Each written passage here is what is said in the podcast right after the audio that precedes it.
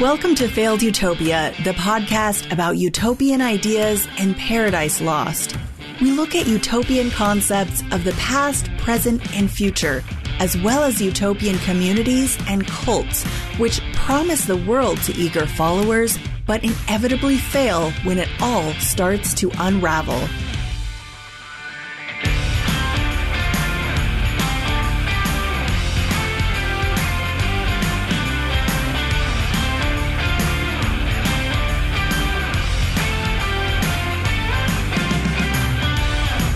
Well, hey there, failed utopians. Today I have for you the story of the Helicon Home Colony. It was one of many cooperative living communities in America during the Progressive Era around the turn of the 20th century. And like many of these alternative communities, it seems to have faded almost completely into obscurity.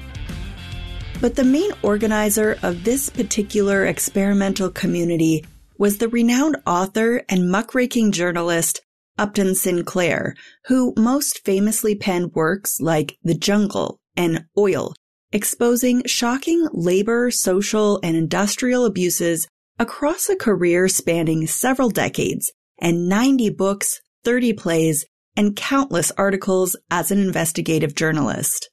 He was also the guy behind the famous line, it is difficult to get a man to understand something when his salary depends upon his not understanding it.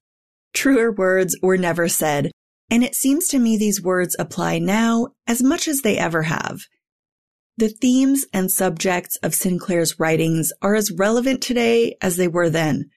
But can we learn anything from the rise and fall of the utopian Helicon home colony, which lasted less than six months and went down in a literal blaze.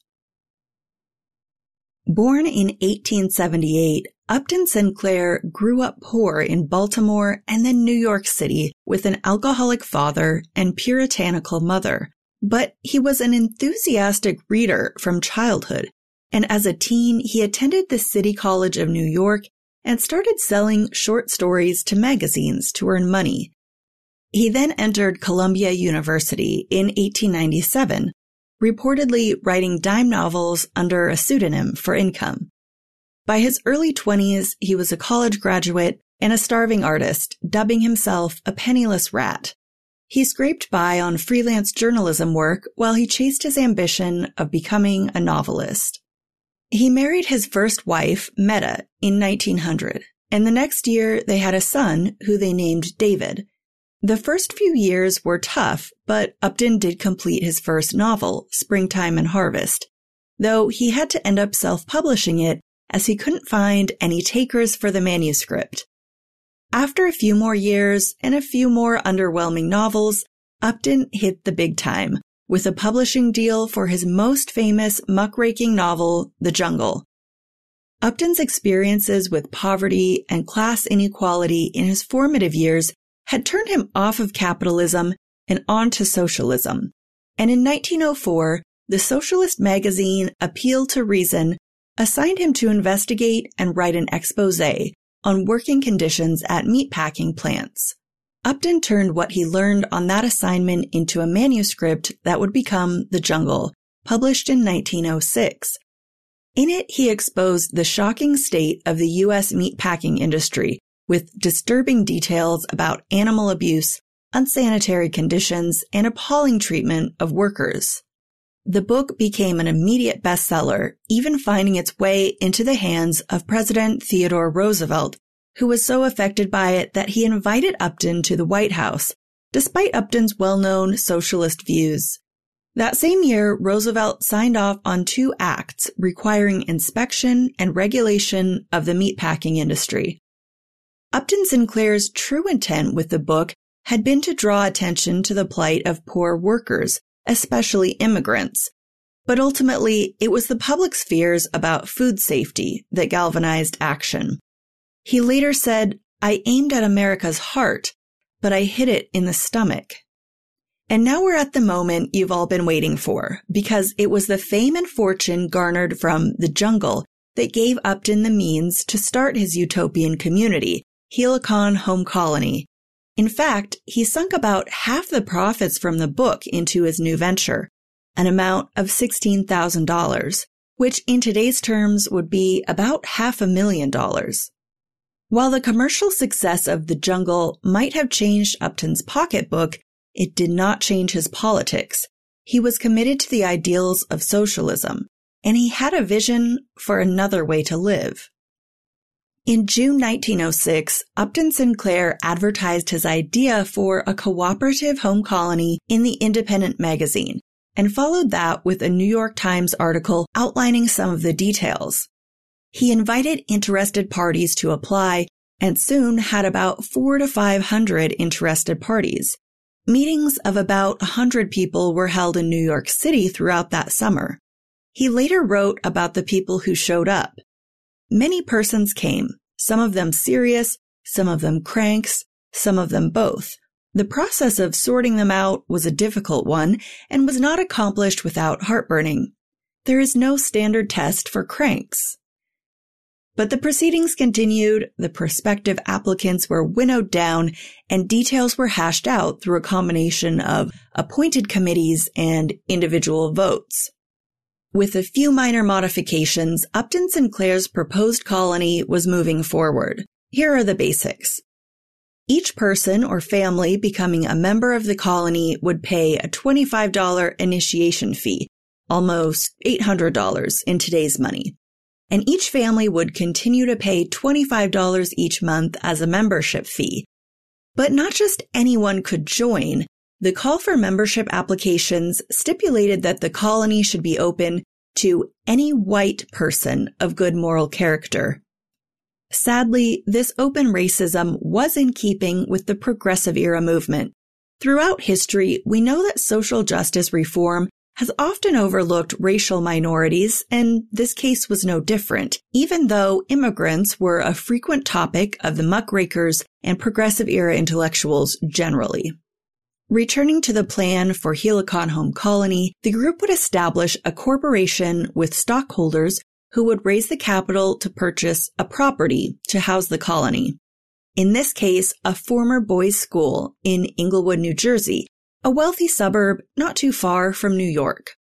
Then the corporation would lease the property to the home colony for a term of three years.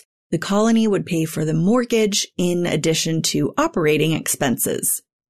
A five member board of directors would be elected by secret ballot and they would effectively be in charge of governing the whole enterprise. But the day to day details would be left to a board appointed manager. Notably, women were allowed to hold positions on the board of directors and serve as the appointed manager.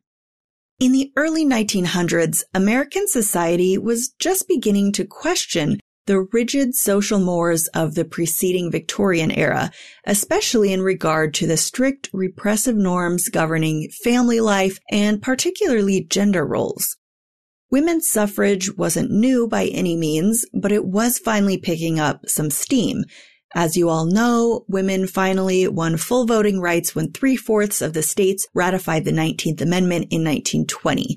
So in 1906, Let's just say it would have been incredibly easy to shock the mainstream public by trying anything different that remotely upended the so-called natural order of things. Deviation from strict social rules would have been seen as an attack on the very fabric of society and even the stability of America itself. And deviating from the rules was just what Upton Sinclair and his progressive era intellectual compatriots wanted to do. Upton and his wife Meta had grown frustrated with the constraints of domestic life, with Upton himself chafing at the demands of being a father to a young child and meeting the emotional needs of his wife when he really just wanted to be spending every waking moment writing. And it's probably self-explanatory why Meta, a young housewife and mother of a frequently ill small boy, with a husband disinterested in family life and living largely isolated on a farm in New Jersey, might have an interest in communal living, with the domestic responsibilities shared among the group, freeing her up to have a little more of a life for herself outside of domestic labor. Again, remember the time frame. While the Victorian era had seen a stunning proliferation of new electric appliances and contraptions to streamline a woman's domestic work, many of them rather insane and dangerous, by the way, domestic work in the early 20th century still involved more of what you or I might call drudgery. Washing machines and vacuums could be found in hotels and hospitals and maybe the homes of the wealthiest Americans, but wouldn't start seeing widespread use in the average home until after the 1920s. Now, one way middle and upper class households had to mitigate this problem was, of course, to employ low wage servants. However, the servant model didn't suit Upton Sinclair's socialist intellectual framework. Exploitation of low wage workers was exactly the kind of thing he detested and sought to expose and dismantle as a muckraker. And just in case you need a refresher on the term, muckrakers were investigative journalists in the progressive era who exposed institutional corruption and shone a light on issues like poverty, child labor, dangerous working conditions, monopolies, corporate misdeeds, and a lot more with the aim to provoke public outrage, leading to change.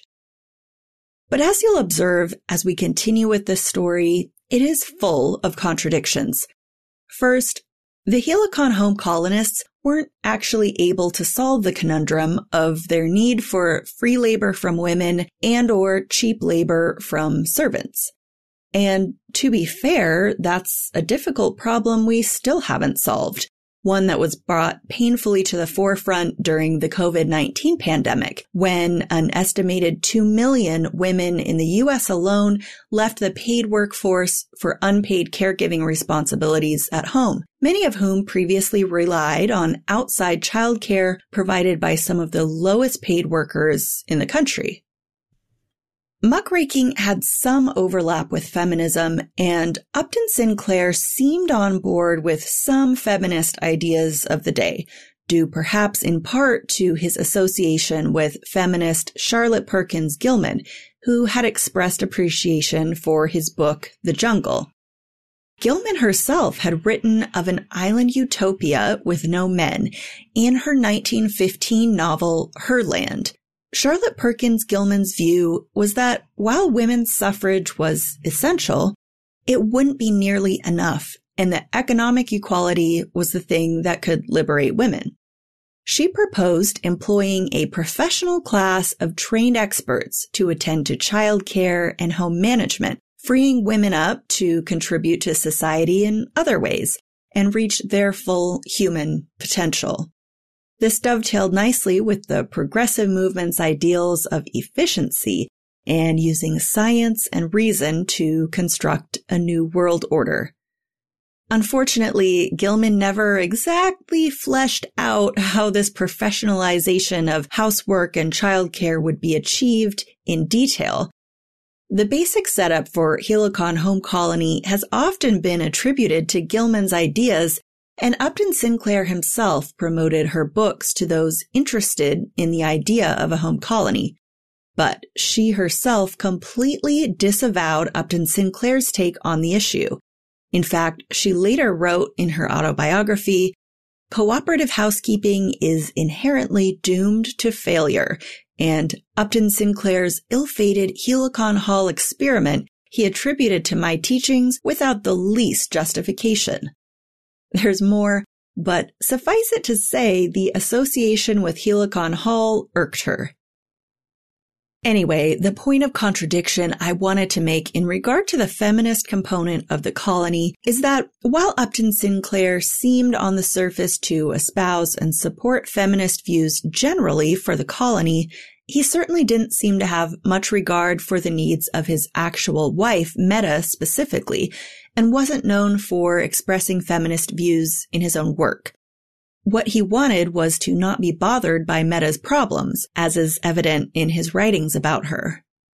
And finally, while Upton Sinclair was an avowed socialist, his proposal for the progressive home colony was specifically and purposefully non-socialist. He realized the need for a startup group of wealthier individuals who could get the colony off the ground with an infusion of cash up front. and he expressly stated that lower class day laborers like coal miners would not be considered.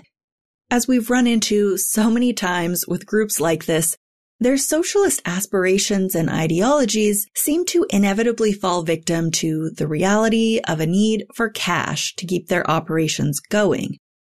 Upton also indicated in attracting prospective colonists that if enough members joined, the colony could also include concert and lecture halls, a gymnasium and recreation areas, libraries, and much more. In short, in spite of his socialist mores, he seemed to view his utopia as a place where middle class artists, writers, and intellectuals would be free to work while others attended to day to day matters without having to deal with the servant problem or leave their unhappy wives in domestic slavery.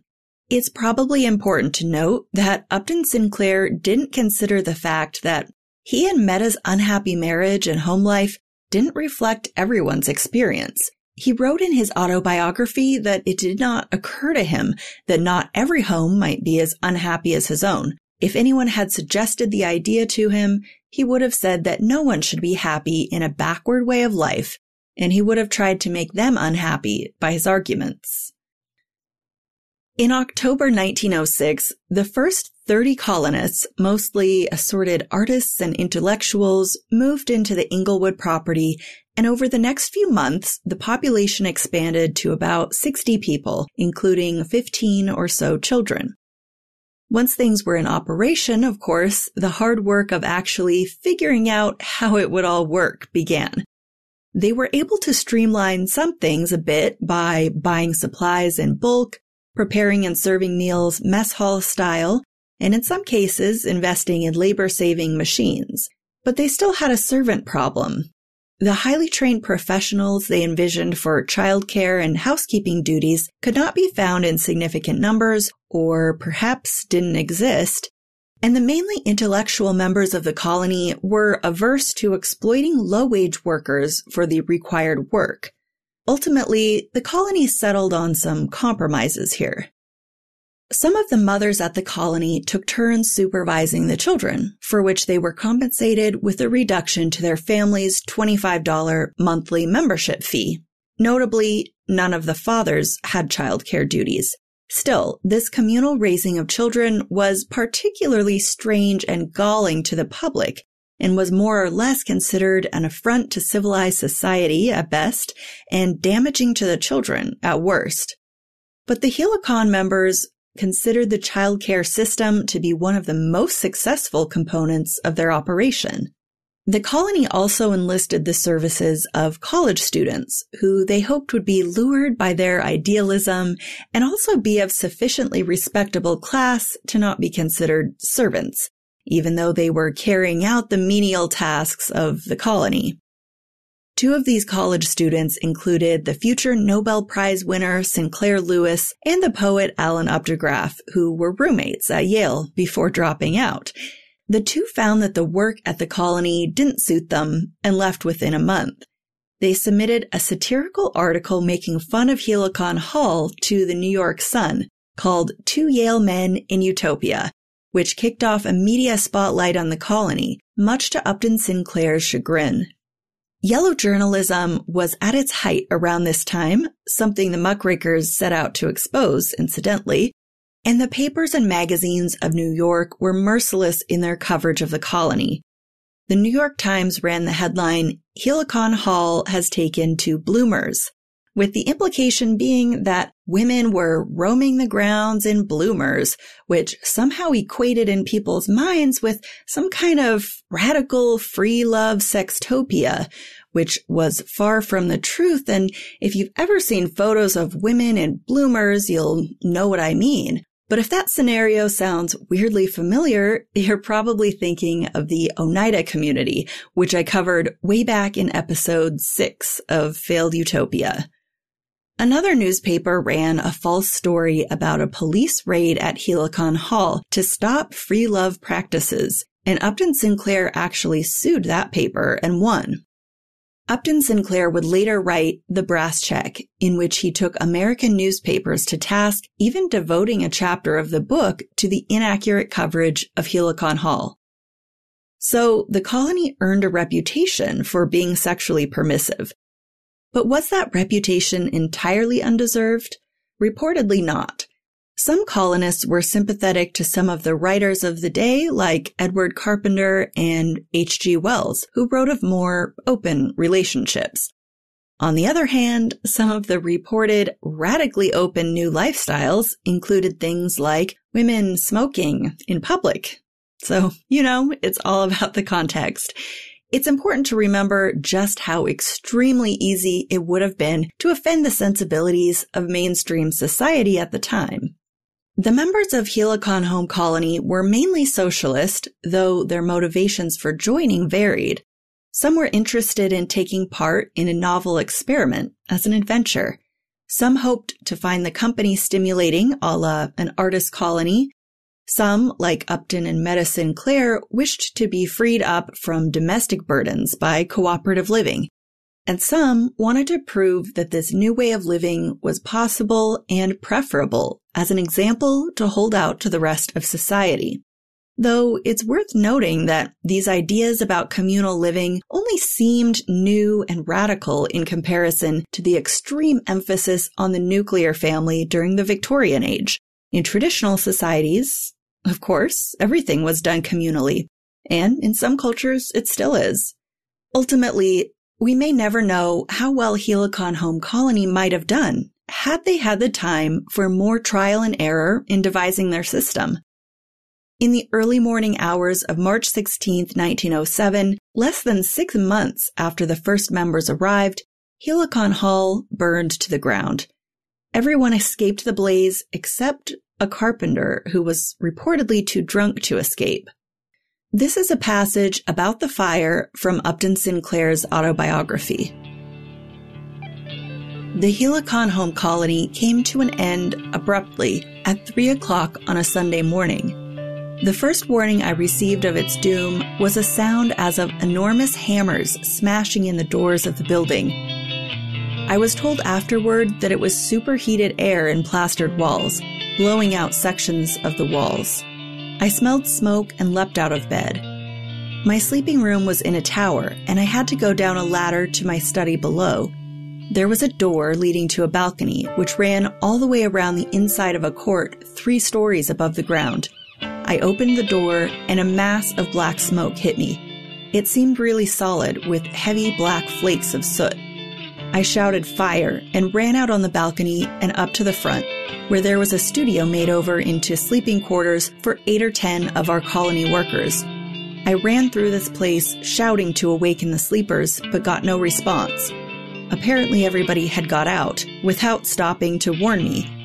The next day, I learned that one man had been left behind, a stranger who had been working for us as a carpenter. He had been drinking the night before and paid for it with his life. When I came back from the studio to the balcony, the flames were sweeping over it in a furious blast. If I live to be a hundred, I shall never forget that sensation. It was like a demon hand sweeping over me. It took all the hair from one side of my head and a part of my nightshirt.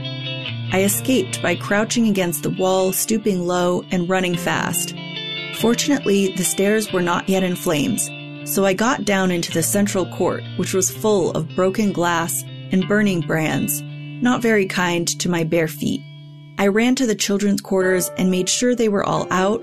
Then I ran outside and tried to stop the fall of two ladies who had to jump from windows of the second story. Harder to stop the fall of human bodies than I would have imagined. We stood in the snow and watched our beautiful utopia flame and roar until it crashed in and died away to a dull glow. Then we went into the homes of our fashionable neighbors who hadn't known quite what to make of us in our success, but were kind to us in our failure. They fitted us out with their old clothes, for hardly anyone had saved a stitch. I had the soles of my feet cleaned out by a surgeon and was driven to New York to stay with my friends, the Wilshires, for a couple of days. An odd sensation to realize that you do not own even a comb or a toothbrush, only half a nightshirt. Some manuscripts were in the hands of publishers, so I was more fortunate than others of my friends. End quote. Englewood City officials conducted an investigation into the fire, but no cause was established. And it seemed that the focus of investigation was more on the details of life at Helicon Home Colony than the fire itself. The officials even accused the colony of burning down their own building for insurance money. Upton Sinclair lost some of his work in the fire, and he speculated that the fire could have been set intentionally to destroy what he was working on, though there's no evidence for that theory either. After the fire, everyone moved on. Upton Sinclair went on to write many more works, some of them commercial successes and some not. In 1911, he divorced from Meta when she caught the feels for the vagabond poet Harry Kemp and left Upton for him. Upton remarried a couple of years later and they moved to California in the 1920s, where he founded the California chapter of the ACLU and ran unsuccessfully for Congress twice on the Socialist Party ticket. It was during this time that he wrote some of his most acclaimed work, including 1927's Oil, which you might know as the 2007 award-winning film There Will Be Blood. In 1934, he ran for governor of California as a Democrat, and after facing a brutal propaganda campaign against him, he was again unsuccessful. After this defeat, he abandoned politics and returned to writing until his death in 1968 at age 90. Whatever you think of Helicon Home Colony, Upton Sinclair considered it a great success, and in the following years, he tried to regain the utopia he'd lost. He considered starting up a new colony in California called Helicon West, which never came to fruition, and also dabbled in other alternative communities in Alabama and Delaware, but he never recaptured the magic. He wrote, I have lived in the future. I have known those wider freedoms and opportunities that the future will grant to all men and women. Now, by harsh fate, I have been seized and dragged back into a lower order of existence and commanded to spend the balance of my days therein.